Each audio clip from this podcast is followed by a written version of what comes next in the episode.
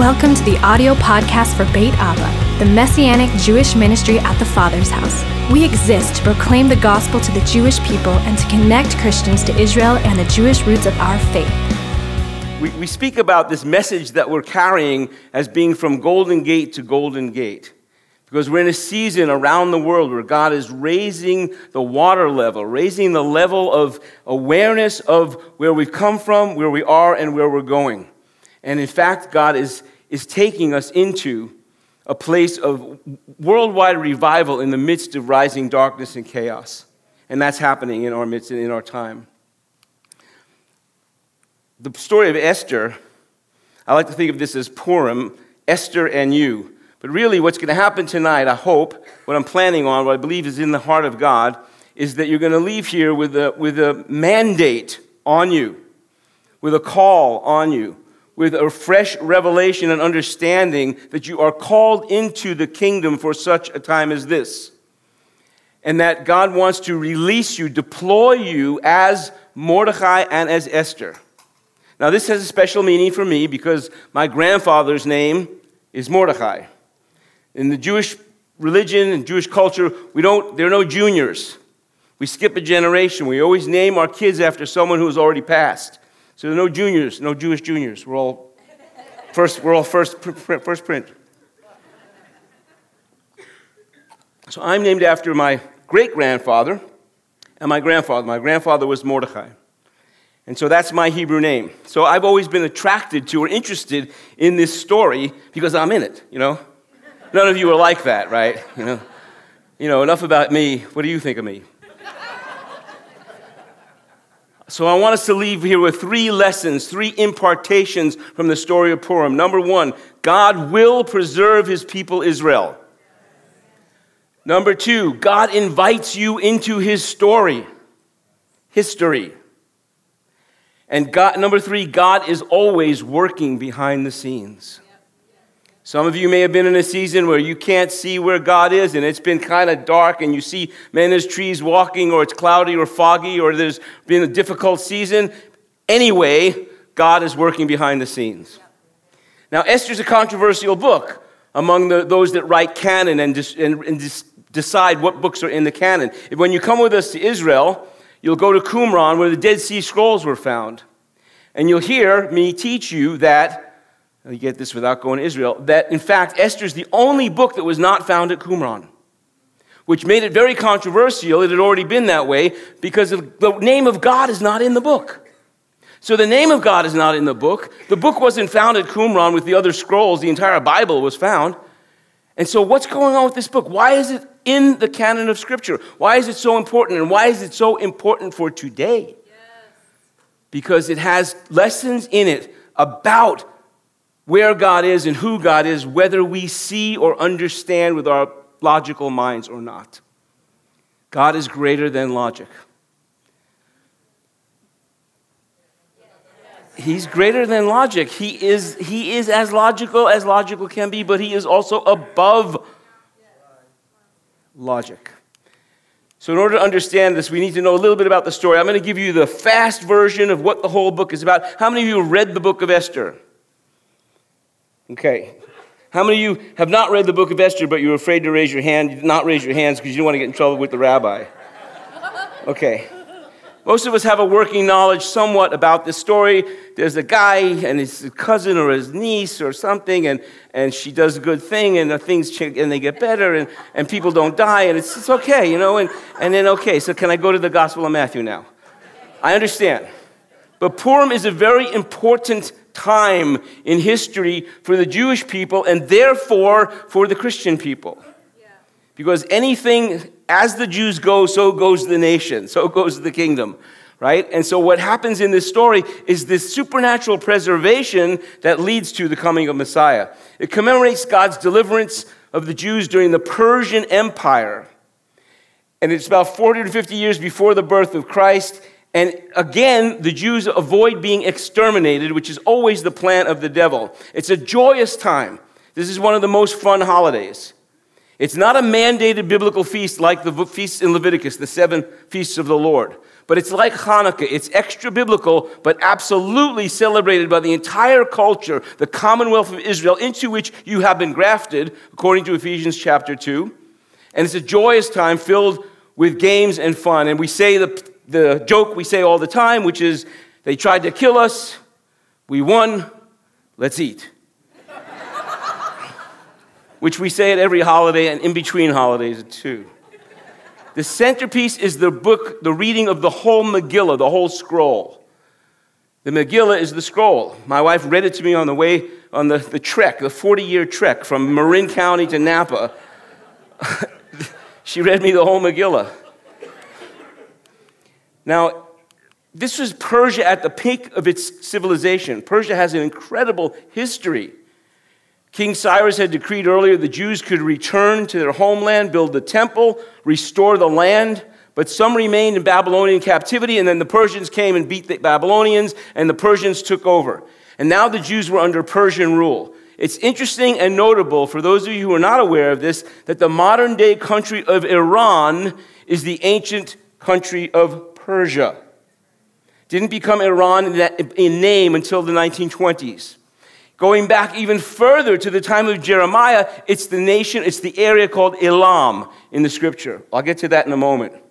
Because Persia, not only is it on the world stage today in preparation for the end times, but it is threatening the entire area of the Middle East right now, and it's threatening empireness like it did back in the time of Esther. But it has an incredible future. They're going to have some hard times on the way to that future. I'll explain that in a moment. So many of the Jews stayed in Babylon, therefore stayed in Persia because it was more comfortable, more familiar than it would have been going back and living a pioneer life, not unlike some of us that are living in, as my friends in Israel say, how you doing suffering in captivity, Myles, in the Bay Area? Understanding that I will be there, I will live there, I will go there. That is my destiny. But also knowing that for now, I need to be here for you. I need to be in the States and have one foot in Israel and one foot in the West because God wants to bring Israel and the West together. And as long as I feel that call, I'm going to be in both places. Somebody once said, How can you be in two places at once when you're not anywhere at all? But, you know, that's, that's another problem. Esther, her name is from Astarte, from Ishtar. It means it's, it's a pagan name. It was a given name. Mordecai is a pagan name. He's now a Jewish hero, but the name was originally the servant of Marduk, or the god of war of the Persians. So there's a lot of mixture in the names, but her real name is Hadassah. Her real name is Hadassah, which is a myrtle. It's a myrtle branch, which is a thing of beauty, has to do with new life. And Hadassah is a contraction of the word for new. So Ishtar, Esther, is a star, and Hadassah is new, and Esther is raised up as a new star on the scene, on the scene of history and on the, for the future of Israel. She's a new star. This is 5th century Persia. The main characters Mordecai, the hero of the story, we say, Esther, the heroine of the story, Haman, Haman, the villain of the story, and Ahasuerus. Say, we're not going to do that one this time. I spent so much time shutting you up last time. I'll just tell if you're here and you've never been to a Purim spiel, which is the acting out of the scroll, the Megillah, when we say the name Haman, we make noises, we have all this kind of shtick that we do in order to, to stomp out the name of Satan. Yeah. Amen? Yeah. But we're not doing that tonight because I got a lot to cover here. So I may just say, that guy, something to keep you. And the, the king, Achashverosh, try that. Yeah, or Xerxes, that's okay. So today, we, we, we are the beneficiaries of what Mordecai and Esther did back in the day. Why is it called Purim? Because the word Pur means a lot. And there was a, there was a gambling game going on to decide on the part of Haman, the bad guy, what would be the day to wipe out the Jews. Would be a good time to wipe them out? We've been hearing that from Iran the last 10 years, right? Longer than that, since 1979, but it's really amped up the last 10 years. You know, we're going to wipe them off the mat, map we're going to annihilate them. There's going to be no Israel. Just watch this, wait here, here we go. It's threatening all the time. It's important to us because we are looking for the coming of Jesus. And Jesus is not coming back to New York. Jesus is not coming back to Washington, D.C. He's not even coming back to Brussels and the European Union. He's coming back to Jerusalem. And so these threatenings that go on all the time are just that. They cannot stand because, number one, God will always preserve Israel. So, some of the traditions that we keep, we read the whole Megillah, like my wife did to me. We practice Matanot La'evyonim, which is charity. So, do something nice for someone this week, this month. Give them some money, give them some food, give them some clothing, give them something. Give something of yourselves above and beyond what you normally do.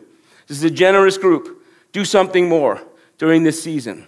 We wear these costumes like you saw the kids did. When we were, our kids were growing up, we would put the play on every year with our kids till they, you know, they said no more, you know. It hit that preteen, teenage thing. It was kind of like, okay, we're done. And I, of course, played Haman, bad guy. Catherine, of course, is Queen Esther. My son Jonathan was Mordecai. And Stephen, because he's the youngest, was the king.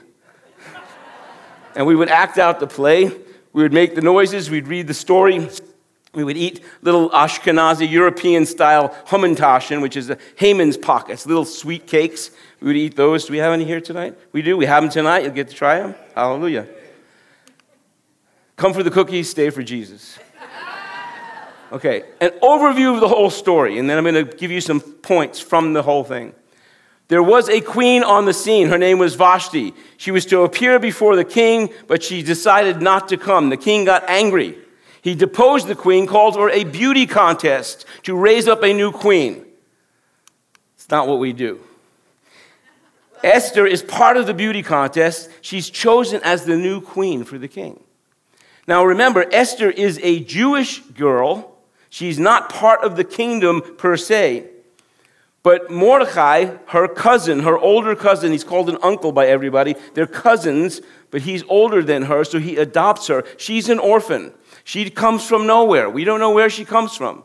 She breezes in on the purpose of God into the scene, into a world changing position. Some of you are breezing in on the purposes of God into a world changing position. It may not be on the world stage. It may be in the children's church. It may be at your job. It may be in your family. It may be with your neighbor. But you have been breezing in on the purposes of God because you have within you the life of the king, the real king. Mordecai overhears about a plot to kill the king. He warns the king through Esther. The bad guy seeks to looks for a way to kill Mordecai, and while he's at it, try to kill all the Jewish people. The king wants to reward Mordecai's loyalty, but Haman, the bad guy, he thinks, he thinks because that's how he thinks that this reward that is coming must be coming to him. And he winds up having to honor Mordecai, the Jew, before all the people of Shushan, the city where they are in Persia. You with me? Esther throws a banquet for the king and for Haman, and she pleads for the life of her people. At the right time, she reveals that she has a Jewish background. Remember that, because you've heard me say this in here before. But for 1700 years, since 325 AD, when Constantine the emperor made Christianity the official religion of Rome and nobody was really Christian, from that time forward, we lost our Jewish root. We walked away from our Jewish root. We went into the dark ages. But now, now, achshav, now, in this season, you are discovering your Jewish root. You are finding out where you've come from. Just as Esther, go ahead, that's fine. I get it. I get it. I feel the same way the thing that Haman wanted to do to Mordecai gets turned on his head, and he himself winds up being, being murdered, being killed, executed. The Jewish people are saved. So, that's the overview. You got it? Number one, God will preserve his people Israel. I was in a prayer meeting in South America in, at Mar del Plata. Mar del Plata is a city on the coast of Argentina where the Evita and Juan Perón exchanged two submarines of stolen Jewish gold for passports for the Nazis. And the Nazis came into South America through that port, Mar del Plata. And we were having a meeting celebrating the pastors from all the hill country around Argentina, and at the same time acknowledging the Jewish root of the faith.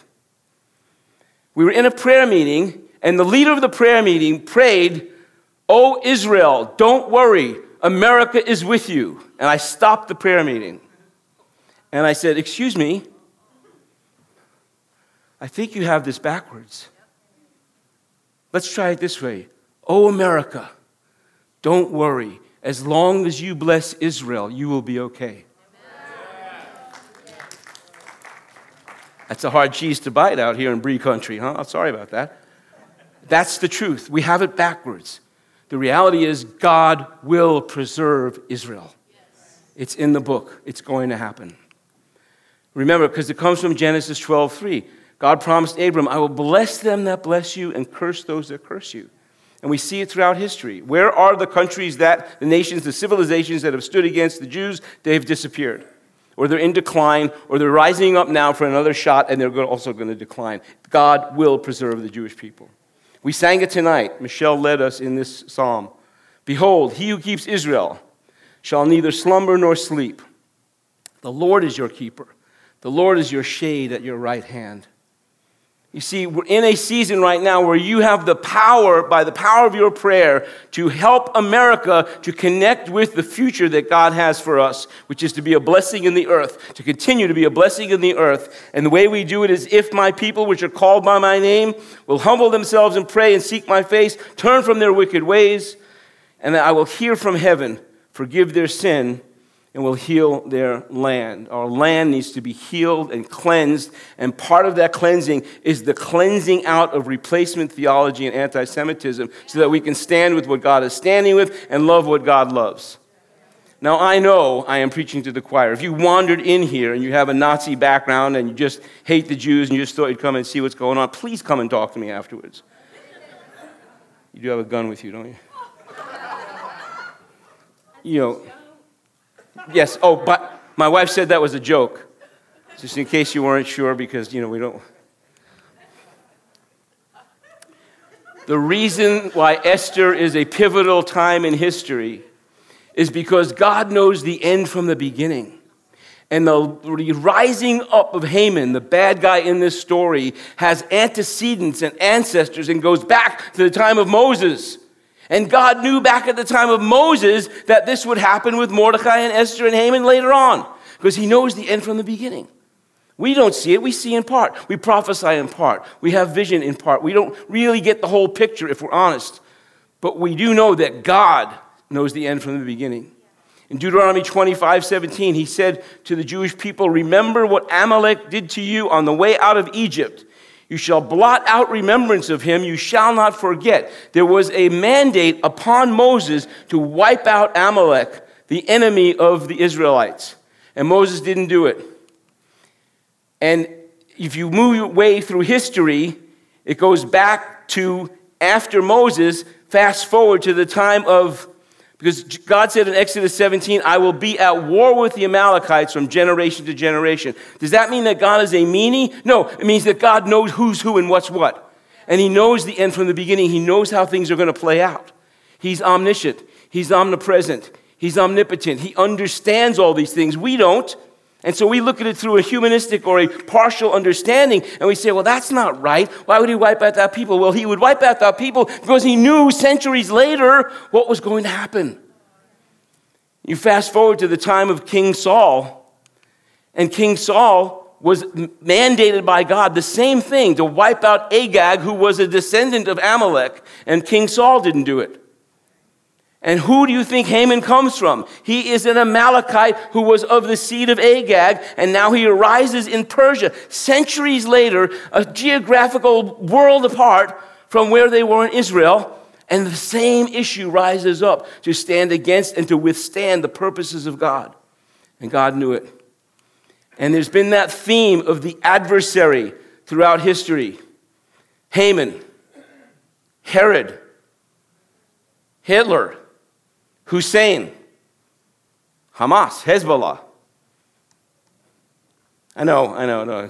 Get the H out of here. I, I, I get it, I get it. I get it. There's a whole teaching I could do on the mystery of that because that, that letter in Hebrew actually brings life. So, of course, the enemy is going to twist it, and it'll come to us in transliteration as something that's anti God, but that's a separate issue. The idea is that the spirit that drives these things is the same spirit that arose in the garden. It's the same spirit that is anti Christ, which is anti Israel. They're the same ultimately. Now we may have a debate. Is Jesus Messiah? Is he not Messiah? The Jews and I, will, two Jews, three opinions. We'll argue all the time. I'll say, I know he is. They'll say, oh, no, he's not. And some of them, if they're honest, will say, well, we'll find out. That's the old story. The Messiah comes on the Mount of Olives, and the IDF general goes up, sees him, goes, runs back to the prime minister and says, Prime Minister, the Messiah is here. The prime minister says, Do me a favor. Would you ask him, Sir, is this your first visit to the Holy Land? God knows this spirit that is at work to thwart his purposes in the earth, to thwart his purposes in raising up the body of Christ, the bride of Christ, this Esther that will stand for what he stands for and love what he loves. And so he comes against those that would bring you forth, from whom you would be born. In 1944,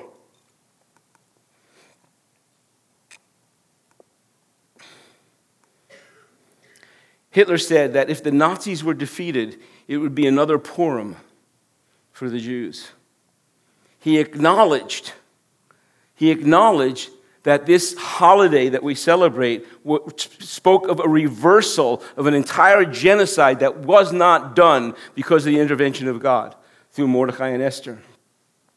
In 1946, just as when Haman, when the tables were turned on Haman and he was hanged and his 10 sons were hanged, in 1946, 10 Nazi leaders were hanged at the judgment at Nuremberg. Same season of the year, same decision making season of the year. There's a whole gematria or study of the numbers of this that I could walk you through, but I don't want to major in the minors with you. But I will tell you that you can find within the scroll of Esther dates that point to the Nazi Holocaust and the withstanding by God of the Nazis deal, including these 10 that were hanged. It's in the book, it's in God's view screen. So, God will preserve his people. Here's some of the key verses that I want to bring you.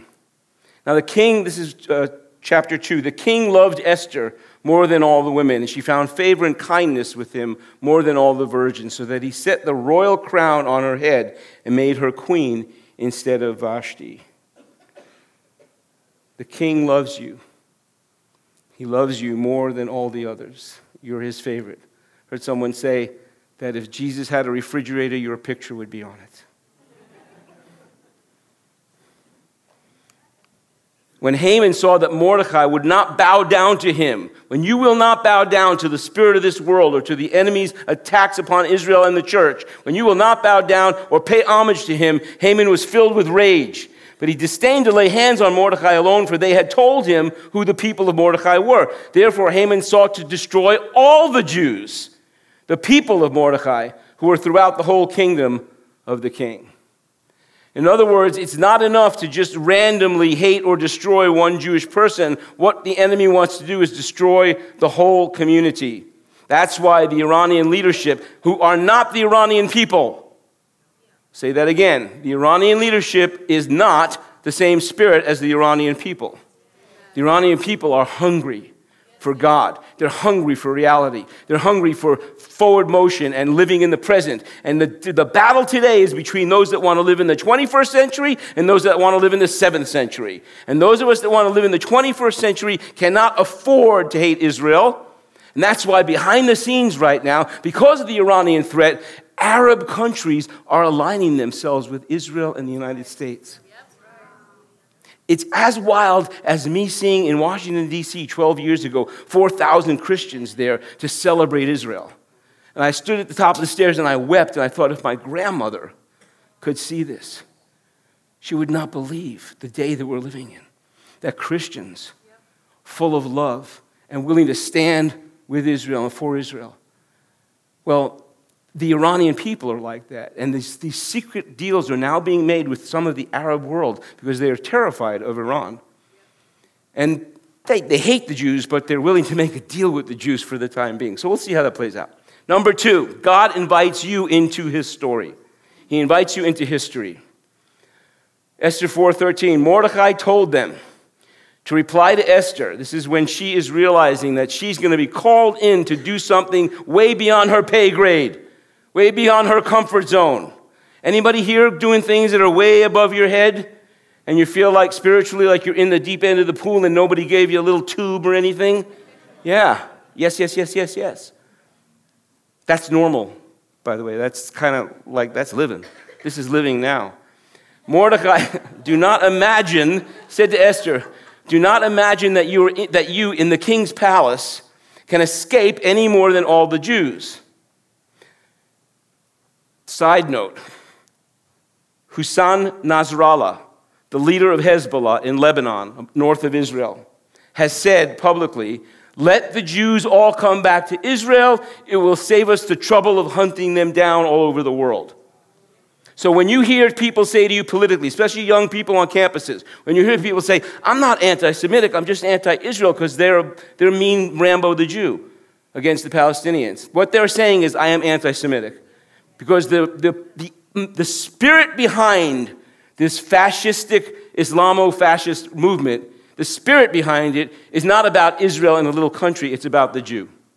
And it's about wiping out all the Jews. Now, here's good news and bad news for you guys. The good news is you're grafted in. Hallelujah. The bad news is that the other thing Nasrallah said was when we have all the Jews here, first we'll kill all the Saturdays and then we'll kill all the Sundays. So, by dint of being a servant of the Lord and loving Jesus Christ and loving the Jewish people, you're in the crosshairs of that same spirit. In case you haven't noticed. I mean, maybe you have noticed that moving forward in God brings an attack against your life. No? Okay. Must be us. Okay. Do not imagine that you in the king's palace, you in a comfortable, wonderful, anointed, loving, worshiping place, a king's palace, will escape that which is coming on the earth because we're all going to be part of what, is, what his story is, history is. If you remain silent at this time, relief and deliverance will arise for the Jews from another place.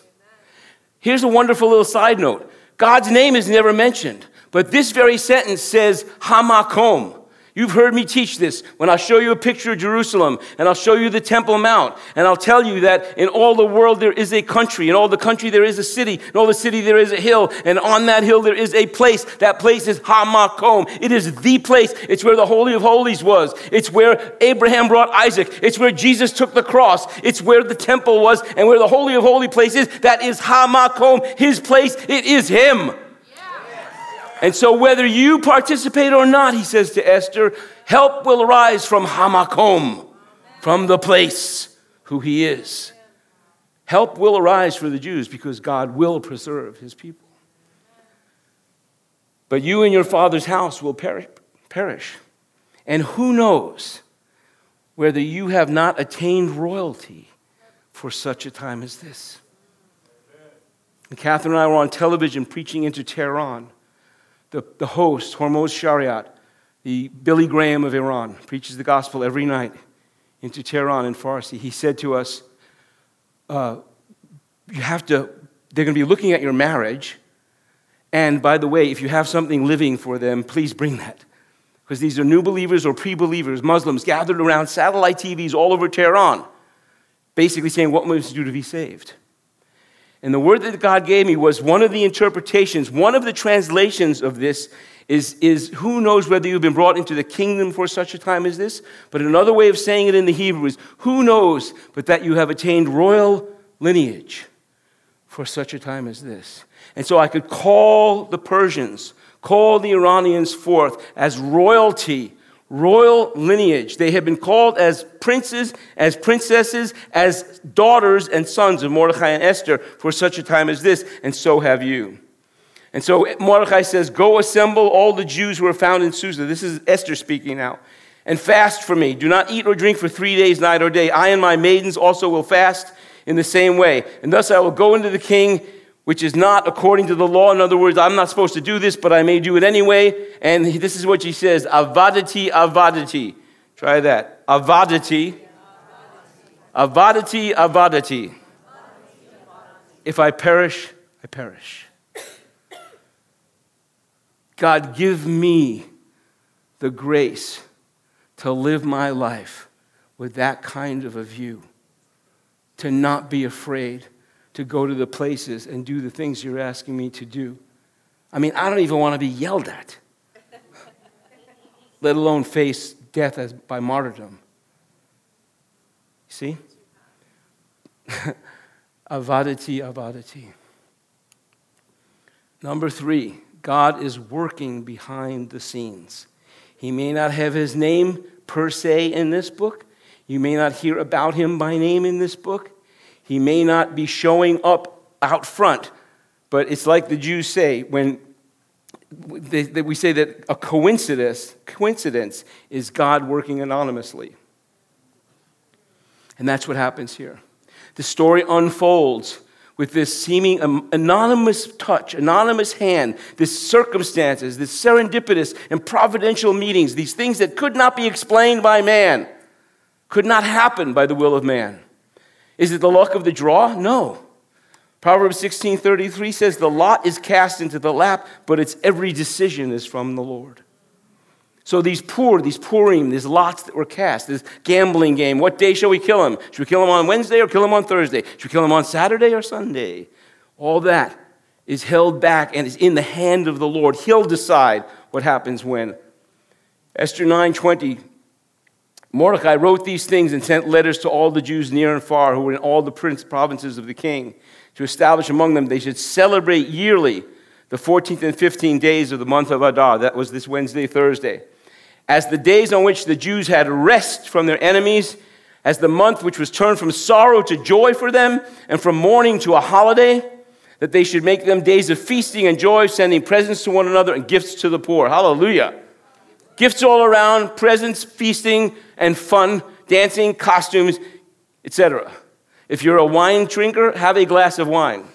If you're ultra Orthodox, I might find you drunk on Ben Yehuda Street in Israel, which is always surprising to me, but there they are. They feel compelled to really celebrate, to falling down celebrating. I'm not sure what they're, they might be enacting the earlier parts of the book. I'm not sure. So the Jews accepted the custom which they had begun as Mordecai had written to them. And the reason is that God is working behind the scenes because God has chosen the foolish things of the world to put to shame the wise, and God has chosen the weak things of the world to put to shame the things which are mighty. Don't tell me you're too young. Don't tell me you're too old. Don't tell me you're not tall enough. Don't tell me you're not smart enough. God has formed you from your mother's womb. He has purposes and plans for you, and nothing can withstand them. We can get in our own way, for sure. And the enemy would love to stop us. He's working overtime all the time. But that does not change the purpose and the plan that God has for you. But his economy is not the same as ours, and we see it in Esther's life. She was pretty fluffy in the king's palace. Number one queen, had all the stuff, you know.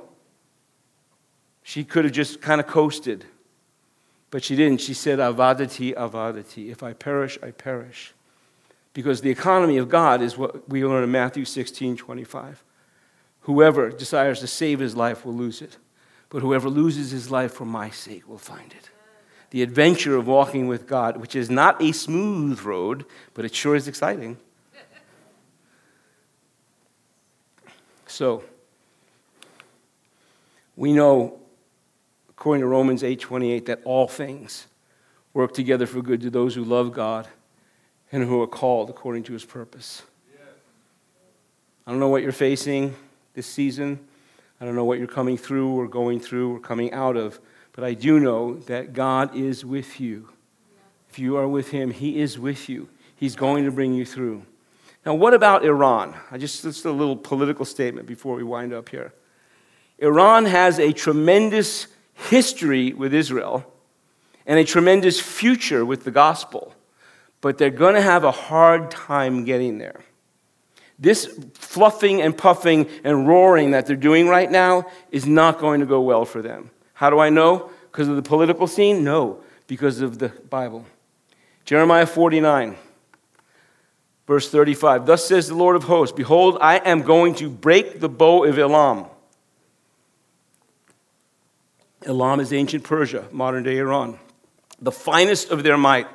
I will bring upon Elam the four winds and the four ends of heaven, and I will scatter them to all these winds, and there will be no nation to which the outcasts of Elam will not go.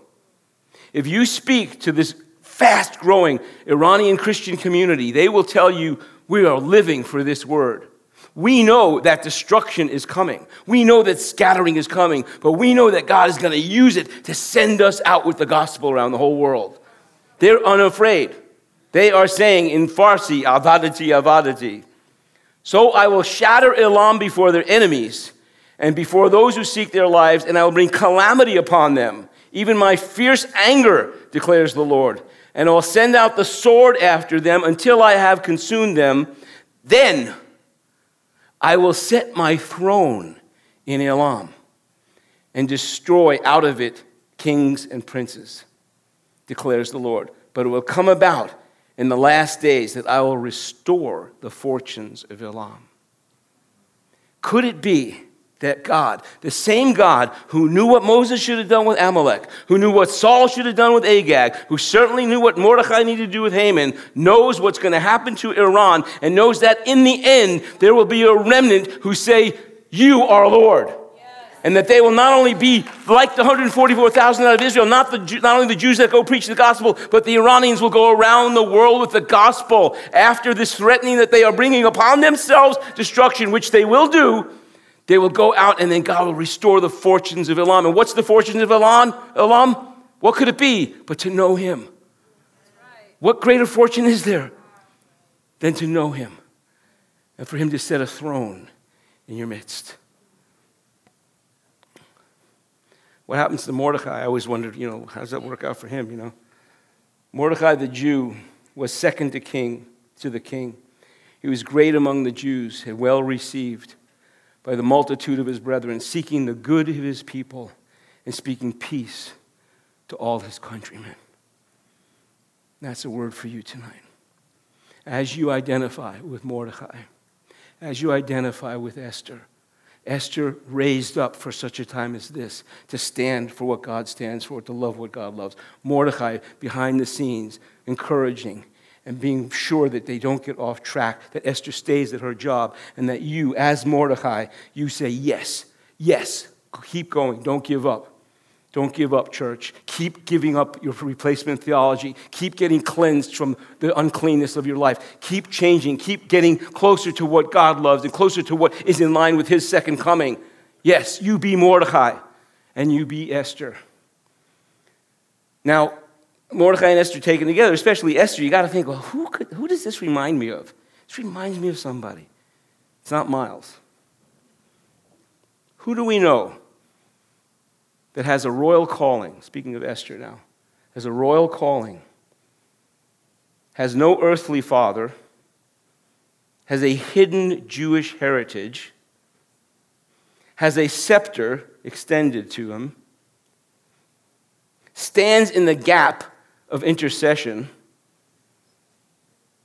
overturns the plot of the enemy and then rules and reigns in the entire kingdom. And if you are of him, then you are his bride. And if you're his bride, then that which is his is yours. And he is not on your head, he is not underneath you, but you are on his arm. Who is this? Coming up out of the wilderness, leaning on the arm of her beloved. It's the bride. Here's your lineage. Here's your heritage. Here's who you are. I'll say it one more time. You have a royal calling as you are knit to Jesus. You have no earthly father, you have a heavenly father. You have a hidden Jewish heritage. I've been telling you that for a while. The scepter has been extended to you. You have authority in this world. You are standing in the gap of intercession. You can stand between the porch and the altar. You can weep between the porch of the altar for Israel, for America, for the Christians that are being persecuted in the Middle East. You can overturn the plot of the enemy. And the day is coming when you will rule and reign. And so I say to you, perhaps you were brought into the kingdom for such a time as this. For more information about Beit Abba, log on to our website at tfh.org slash Abba or call our office at 707 455 7790.